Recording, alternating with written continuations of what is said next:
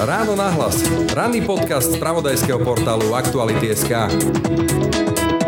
Ak my napríklad vieme, že deti z tejto rizikovej skupiny pri čítaní často potrebujú ešte dodatočné vysvetlenie učiteľa, ako tomu textu majú rozumieť, pretože oni naozaj rozumejú iba takým tým základným vzťahom a súvislostiam a najlepšie takým, ktorí im zapadajú do toho predošlého obrazu a nie sú nejakom kontraste s tým ich porozumením. To znamená, nemyslím si, že by dokázali sami zvládnuť porozumieť tým zložitým vzťahom okolo vakcíny, ale častokrát i hoaxov alebo aj... Nedivíte, že u nás je taká vysoká miera dôvery ku konšpiráciám, hoaxom a blúdom? Absolútne sa tomu nedivím, veď napokon tých 30% sa nám tu prenáša v celej našej spoločnosti, lebo ten základ, to jadro je v našich školách a vo vzdelávacom systéme. Ak tam 30% žiakov vypúšťame zo škôl nepripravených na zložitosti a na komplexnosť sveta, na to, aby o ňom uvažovali, aby aj prehodnocovali častokrát protirečivé informácie, no tak sa budú spoliehať potom na takých poradcov, ktorí im to všetko vysvetlia. Áno, i toto je výsledok slovenského vzdelávacieho systému,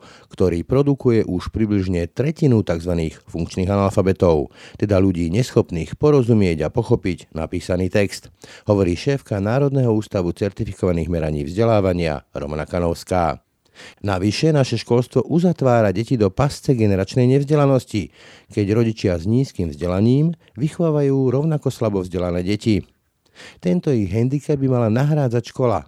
Mala, ale u nás sa jej to až príliš často nedarí. No a korona toto celé ešte viac horší. Ak náš vzdelávací systém bol veľmi špecifický a ako najohrozenejší spomedzi krajín OECD, že na dieťa má veľmi silný vplyv rodina a slabý vplyv škola a my potrebujeme práve, aby sme napredovali, potrebujeme preskúpiť tento pomer, aby tá škola mala čoraz väčší vplyv na vyrovnávanie handicapov z rodinného prostredia, tak práve toto obdobie, keď sú deti doma, veľmi naviazané na podmienky v rodinách, tak mám veľmi silnú obavu, že sa vraciame opäť miľovými krokmi späť. Ak máte pocit, že sa vás to netýka, mýlite sa. Analýza tejto rizikovej skupiny totiž ukázala, že predsudky, že ide len o akési deti z dajakých segregovaných komunít, sa mýlia, pretože väčšina týchto detí vlastne počítač, či majú doma pokojné miesto na učenie. No a práve tieto deti môžu byť jednou z najväčších obetí pandémie korony. Tá im, tak povediac, zabuchla šance na poriadne vzdelanie. Tiež som presvedčená o tom, že naše deti by mali chodiť každý deň do školy. Zatváranie škôl by malo byť posledným riešením práve preto, že tie už aj tak nastavené veľké rozdiely v regiónoch, v rodinách, medzi školami samotnými na Slovensku týmto spôsobom len prehlbujú nerovnosť vo vzdelávaní. Je to niečo, čo vládnuce elity nemajú robiť. Áno, do istej miery je to aj ich zlyhanie. Počúvate Ráno nahlas. Dnes zo šéf Národného ústavu certifikovaných meraní vzdelávania Romanou Kanovskou. Pekný deň vám želá Brani Dobšinský. Počúvate podcast Ráno nahlas. Pri mikrofóne vítam šéfku Národného ústavu certifikovaných meraní Romanu Kanovskú. Dobrý deň. Dobrý deň, prejem. Až tretina funkčných analfabetov, keď to zhrnem do jednej vety, to sú výsledky, ktoré dosahujú naše deti v tom, že teda až takmer tretina má problém porozumieť textu, vedieť ho nejakým spôsobom analyzovať, používať ho, čiže ľudovo funkčný analfabet. Máme horšie výsledky než Maďarsko, Poľsko, Česko. U nás je ich zhruba 1/3, OECD zhruba 1/4, čiže sme niekde na chvoste. Ladská predstava je, že to je nejaký malý Róm z východného Slovenska, z nejakej osady, z nefunkčnej rodiny. Analýzy aktuálne, ktoré máme k dispozícii, ale hovoria, že to tak celkom nie je. V čom sa teda mýli ten predsudok? Správne ste povedali, že to tak celkom nie je, lebo áno, táto skupina zahŕňa aj tie deti z vylúčených rómskych komunít, ktoré ste spomenuli, ale za celkový neúspech nášho vzdelávacieho systému zhruba tá tretina funkčných analfabetov určite nenesie zodpovednosť len táto komunita, alebo len tento typ detí a len táto predstava, alebo náš predsudok, že toto sú reprezentanti tejto skupiny. Pri hĺbšej analýze dát rizikovej skupiny sa ukázalo, že máme tieto deti, dá sa povedať, proporčne zastúpené vo všetkých troch územných celkoch na Slovensku, čiže asi 38% je na západnom Slovensku, 38% na východnom Slovensku a niečo medzi tým, okolo 24% je stredné Slovensko. Mňa napríklad prekvapilo, že tam veľa detí, ktoré majú svoj priestor na učenie, majú počítač, prípadne internet, čo svedčí o tom, že to nie sú deti z úplne chudobných pomerov. Určite sú to deti, ktoré sú z chudobnejších pomerov, čiže to socioekonomické zázemie je u nich v tých rodinách slabšie. Neznamená to ale, že to zodpovedá len nejakej extrémnej skupine detí, ktorí nemajú internet alebo nemali by miesto na štúdium a podobne. Je tam pomerne veľa detí, ktoré tieto predpoklady majú, ale čo sa ukazuje ako ďalší faktor ovplyvňujúci ich ďalšiu dráhu alebo kariéru je rodinné zázemie, čiže podpora zo strany rodičov a povedala by som, že tá kultúrna úroveň rodiny či vzdelanie je dostatočnou hodnotou pre rodičov takýchto detí, aby podporovali progres svojich detí vo vzdelávaní. Že inými slovami taká tá generačná pasta, že rodičia, ktorí majú nízke vzdelanie, produkujú deti, ktoré majú tiež nízke vzdelanie, že neťahajú tie deti vyššie? Áno, je tam veľmi silná korelácia a veľmi vysoká pravdepodobnosť, že v rodinách, kde rodičia, alebo ukazuje sa, že matka, keď sa mapuje takáto situácia rodinná, tak tá je dôležitejšia za vzdelanie. Ak rodičia majú iba základné vzdelanie bez maturity, alebo teda stredoškolské vzdelanie bez maturity, je pravdepodobné, že aj ich deti budú na podobnej porovnateľnej úrovni a tá rodina by musela vynaložiť oveľa viac úsilia. Samozrejme, že nie je to vylúčené, ale musela by vynaložiť oveľa viac úsilia ako rodina, kde obaja rodičia majú vysokoškolské vzdelanie a kde celá tá kultúrna úroveň v rodiny, vrátane slovníka rodinného alebo teda tých diskusí rodičov s deťmi rozvíjajú určité kompetencie detí, ktoré ich vedú k tomu, že je pre nich prirodzené napríklad nadobudnúť tiež kvalitné vzdelanie. Prípadne, že nemajú doma ani knižnicu alebo nejaké viac kníh, čiže ich to nenúti tie deti čítať viac, než musia. Áno, ak toto nie je v rodine zabezpečené úplne prirodzene v každodennom živote, tak samozrejme pre to dieťa je to ten najprirodzenejší spôsob fungovania a rovnako si ono s väčšou pravdepodobnosťou bude hľadať podobnú prácu alebo nastaví si životné priority a kariéru podobne ako jeho rodičia. Tu ale, to chcem povedať, že by mala výraznejšie zasahovať škola a kultúrne prostredie mimo tej rodiny, ktoré by mala hrádzať alebo akoby urobiť suplement k takémuto prostrediu. A to sa u nás nedeje. A inými slovami sme si vlastne vysvetlili, čo znamená to socioekonomické zázemie, prečo má taký silný vplyv práve rodina na deti a nie škola. Pretože naozaj ten vplyv školy je veľmi, veľmi slabý v porovnaní s ostatnými krajinami OECD u nás. Že naozaj dominuje a má či vplyv na kariéru dieťaťa má to rodinné prostredie. Mi napadá taký veľmi bizarný príbeh o jednej dedine, kde starostka odmietala knižnicu, pretože to je podľa nej dneska už zbytočné, na čo čítať knihy. No, tak to je skutočne absurdné, ale pritom, aké máme my nastavené kritéria kvalifikačné na starostov, tak vôbec sa nečudujem, ako je to možné. Horšie prípady sú také, kde knižnica na škole funguje, ale vidíte tam, že sú tam otváracie hodiny alebo teda knižničné výpožičné služby raz do týždňa na 2-3 hodiny. To je iná absurdita. Čiže keď takáto knižnica je v škole zriadená, ale nefunguje, nevytvára prostredie pre deti, ako keby na mimoškolské aktivity alebo na dotvorenie toho vzdelávacieho procesu, tak ako keby tam aj nebola takáto knižnica. Mňa dosť zaujalo, že väčšina z tých detí z tejto rizikovej skupiny, kde sa pohybujú tí funkční analfabeti, sú deti šikanované. A tam je tá otázka, že vajce alebo sliepka, čo je prvé? Že či sú šikanovaní preto, lebo majú horšie výsledky, alebo preto, že sú nejakým spôsobom iní. Neskôr však treba povedať to, že spravidla problémom tejto rizikovej skupiny v školách alebo v triedách alebo v triednych kolektívoch je to, že je tam veľká koncentrácia takýchto detí, ktoré majú problémy alebo ktoré majú problémy s učením, patria do tejto rizikovej skupiny. Identifikovali analytici buď úplne celé školy, takéto výlučné alebo exkludované, alebo školy, kde je nadpolovičná väčšina žiakov z rizikovej skupiny s istými problémami, ktoré si môžu niesť napríklad aj z rodín. A v takom prostredí naozaj, ak povedzme nefunguje dobre, otázka je, či aj vôbec je možné, aby v takýchto problémových školách kvalitne a dobre fungovali nejaké podporné tímy psychológov a tak ďalej. Ak toto ešte tam aj nefunguje, alebo sa vedenie školy pozerá na šikanu ako na niečo, čo je úplne prirodzené a nevie to riešiť, tak ešte navyše k tomuto celému sa pripája aj to, že tie deti sa necítia príjemne v tej škole. Že sa netešia do školy, že sú skôr vylúčené, stávajú sa viac outsiderami ako žiakmi, ktorí by sa ďalej chceli vzdelávať. A vidíme to napríklad aj na tom, že takéto deti aj majú oveľa viac vymeškávaných hodín. To je ďalší atribút takýchto škôl. Blicujú proste radšej. Presne tak, blicujú, chodia poza školu, rodičov, pretože v tej škole prídu ďalšie negatívne reakcie. Si povedzme, že také tie nefunkčné vzorce z rodín, hej, a tam tá šikana potom sa prenáša. Určite áno. Tieto modely sa prenášajú a je zároveň veľmi silný aj ten peer efekt, teda efekt spolužiakov.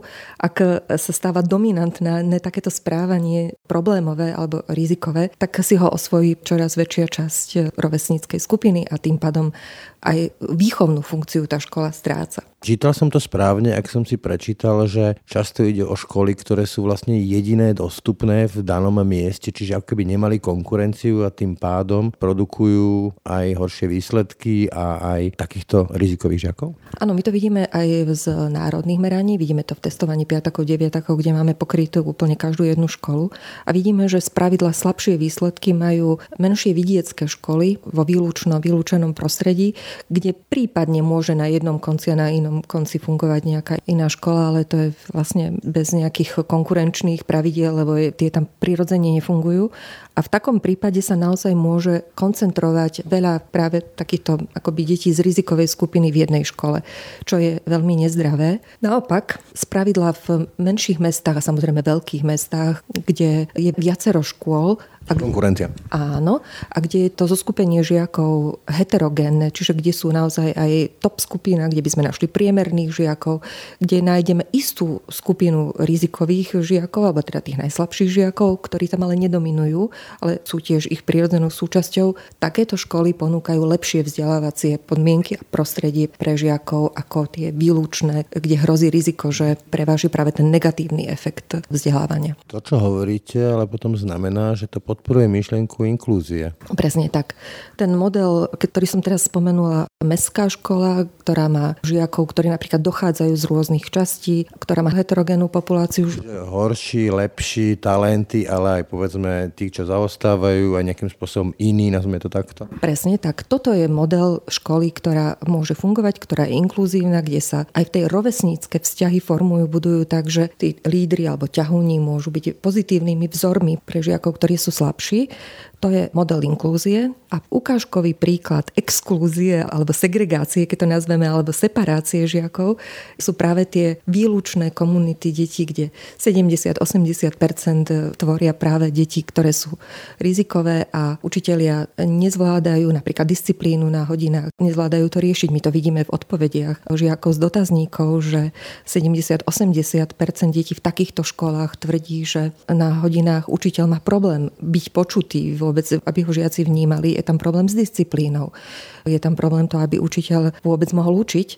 Je tam hluk a neporiadok, tak toto len opäť generuje a zacykluje tie problémy, o ktorých sme hovorili na začiatku, že vlastne akoby ani tá škola neplní tú funkciu, ktorú by mala extra pridávať žiakom, ktorí sú z takýchto akoby vážnejších a problémovejších rodinných podmienok, ale len sa to konzervuje a zacykluje. Čiže inklúzia, po slovensky zmiešanie lepších, horších, iných, štandardných, produkuje merateľne lepšie výsledky žiakov. Áno, my to vidíme na dátach, že takéto zoskupenie detí už v triede, keď je rôznorodé, heterogénne, je veľmi stimulujúce a samozrejme aj škola ako taká vtedy reálne ťahá a napredujú tie deti výraznejšie ako v exkludovaných školách. Nedávno som sa rozprával s Tomášom Helebrantom z útvaru Hodnota za peniaze o tom, aké merateľné dopady na ekonomiku aj na tých jednotlivých žiakov má to online vzdelávanie. A mne neuveriteľne šokovala nejaká holandská štúdia, ktorú uvádzal, ktorá hovorí, že online vzdelávanie, a to v Holandsku,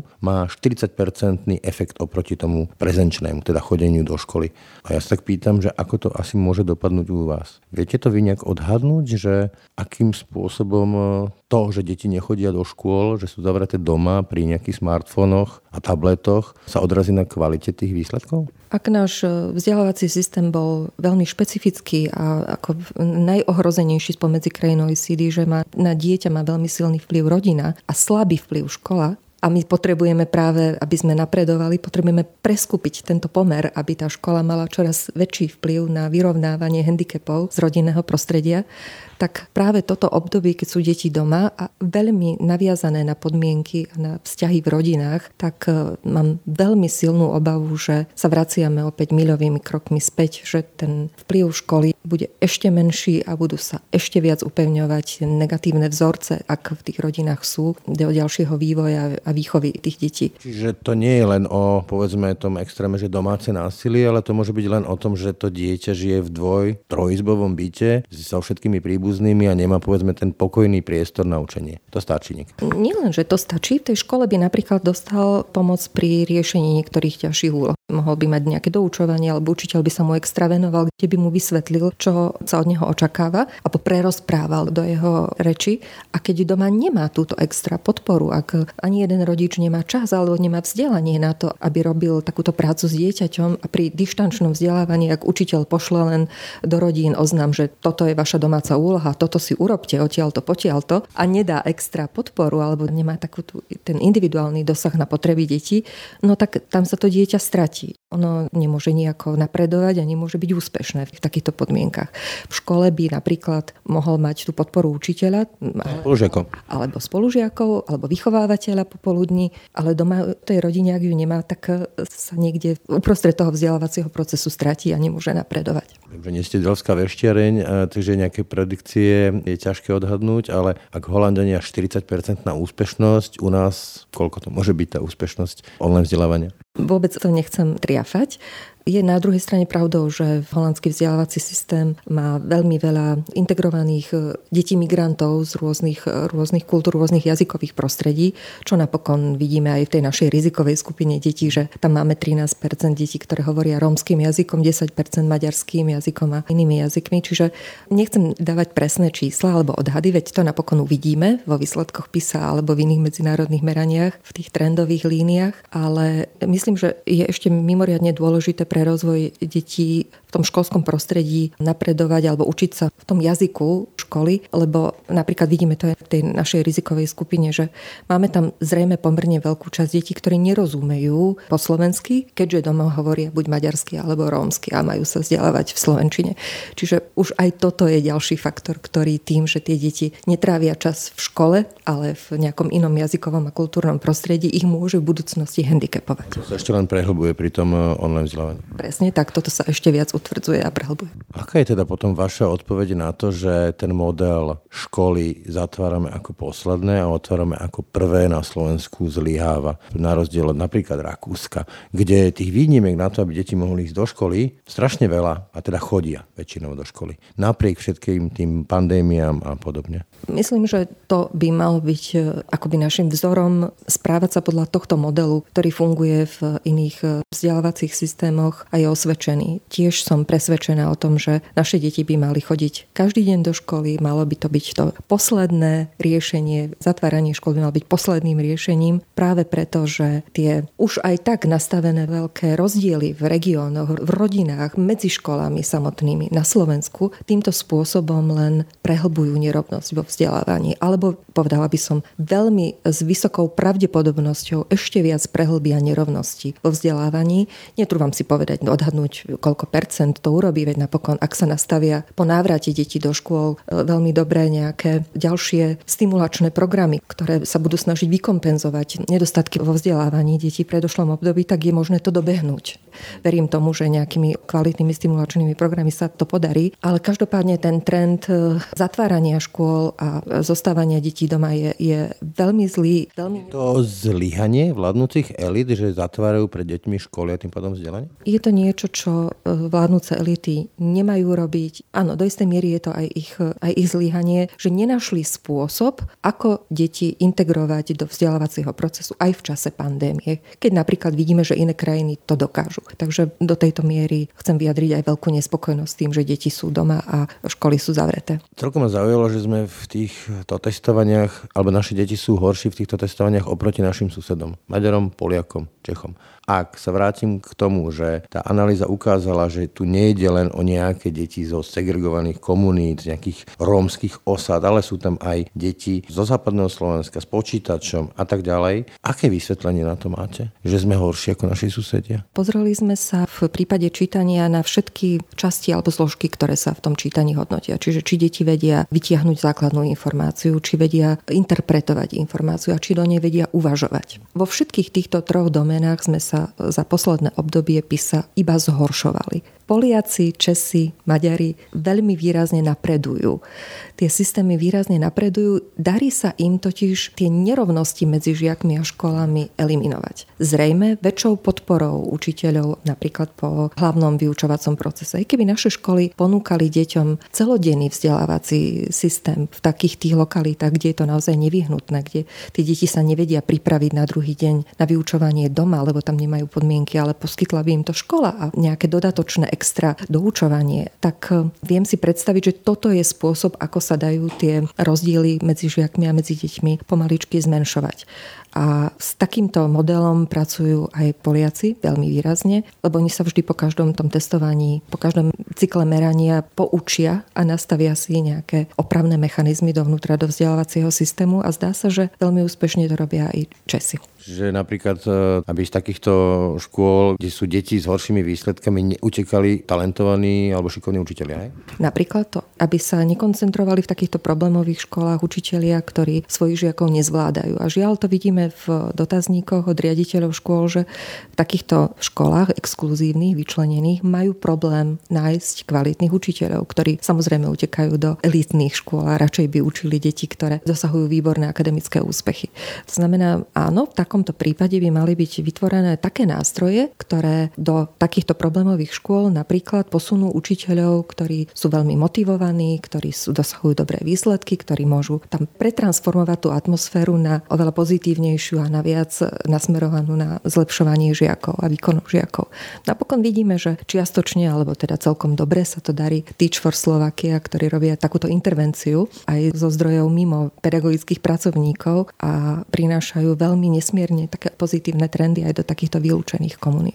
Avšak nevnímam doposiaľ žiadne takéto systémové, cieľavedomé a štátom podporované nástroje, ktoré nie sú len teda nejakým ad hoc efektom nadšencov, ale naozaj systémové prepracované kroky. Mi napadá, či by deti, ktoré sú funkčnými analfabetmi a vyrastú z nich de facto funkční analfabeti, si dokázali prečítať taký príbalový leták k vakcíne, aby chápali, čo sú to povedzme nežiaduce účinky, že čo to vlastne znamená, čo im ten leták hovorí, čo im hovorí celá táto téma. Ak my napríklad vieme, že deti z tejto rizikovej skupiny pri čítaní často potrebujú ešte dodatočné vysvetlenie učiteľa, ako tomu textu majú rozumieť, pretože oni naozaj rozumejú iba takým tým základným vzťahom a súvislostiam a najlepšie takým, ktorí im zapadajú do toho predošlého obrazu a nie sú nejakom kontraste s tým ich porozumením, ktoré majú, čiže častokrát potrebujú prerozprávať akoby, čo sa od toho dieťaťa očakáva zo strany učiteľa. To znamená, Myslím si, že by dokázali sami zvládnuť porozumieť tým zložitým vzťahom okolo vakcíny, ale častokrát i hoaxov, alebo aj... Vôbec sa nedivíte, že u nás je taká vysoká miera dôvery ku konšpiráciám, hoaxom a blúdom? Absolútne sa tomu nedivím, veď napokon tých 30% sa nám tu prenáša v celej našej spoločnosti, lebo ten základ, to jadro je v našich školách a vo vzdelávacom systéme. Ak tam 30%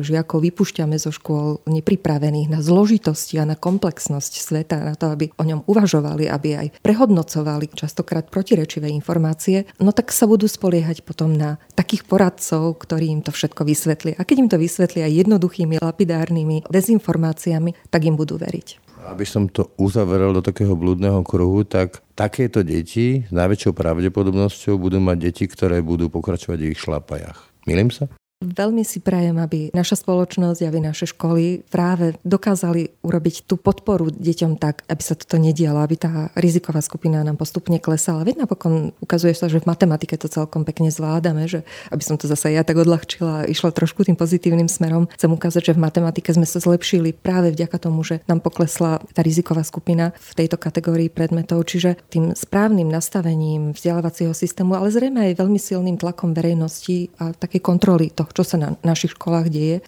docielime to, že aj tie dezinformácie sa nebudú tak ľahko a uveriteľne šíriť v budúcnosti. Vy máte na starosti aj všetky tie možné testy, testovania detí. Budú sa tie testy nejakým spôsobom upravovať kvôli tomu, že deti boli doma, že boli v tom dištančnom vzdelávaní, to znamená, tá kvalita bola nižšia, to sa dá odhadnúť už teraz.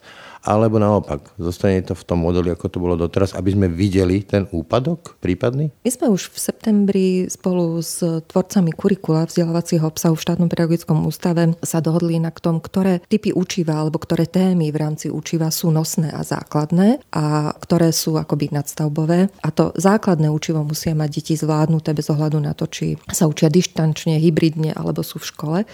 A my tieto testy... Že vás preruším, aby som to len ujasnil. Čiže chápem to správne, že akési učesanie kurikula alebo osekanie kurikula na tie podstatné veci a sústrediť sa iba na ne. Sústrediť sa dominantne na ne a napríklad určite slovenčina a matematika sú tie jasné dominantné predmety.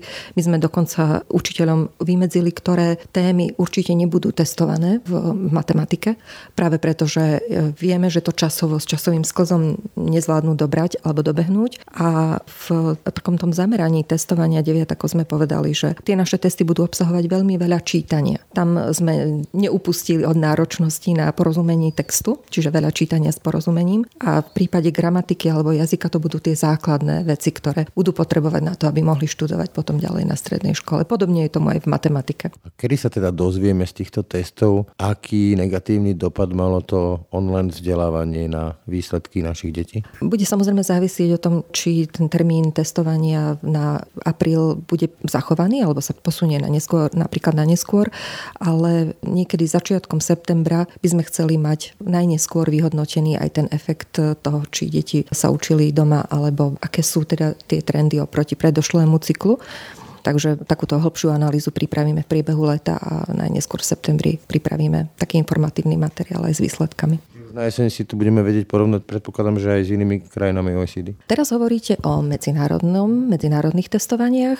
Tam porovnanie s krajinami OECD prichádza až po roku, odkedy sa žiaci testovali. Čiže ak napríklad teraz na jar budeme robiť testovanie u štvrtákov, o rok na to až budeme mať výsledky aj porovnania. PISA testovanie prebehne v máji 2022, čiže až v decembri 2023 budeme vidieť v trendoch, budeme mať vysvetlenie tej zmeny, čo sa udiala za posledné 3 roky. Toľko šéfka Národného ústavu certifikovaných meraní Romana Kanovská. Ďakujem za rozhovor. Ďakujem pekne. Dovidenia.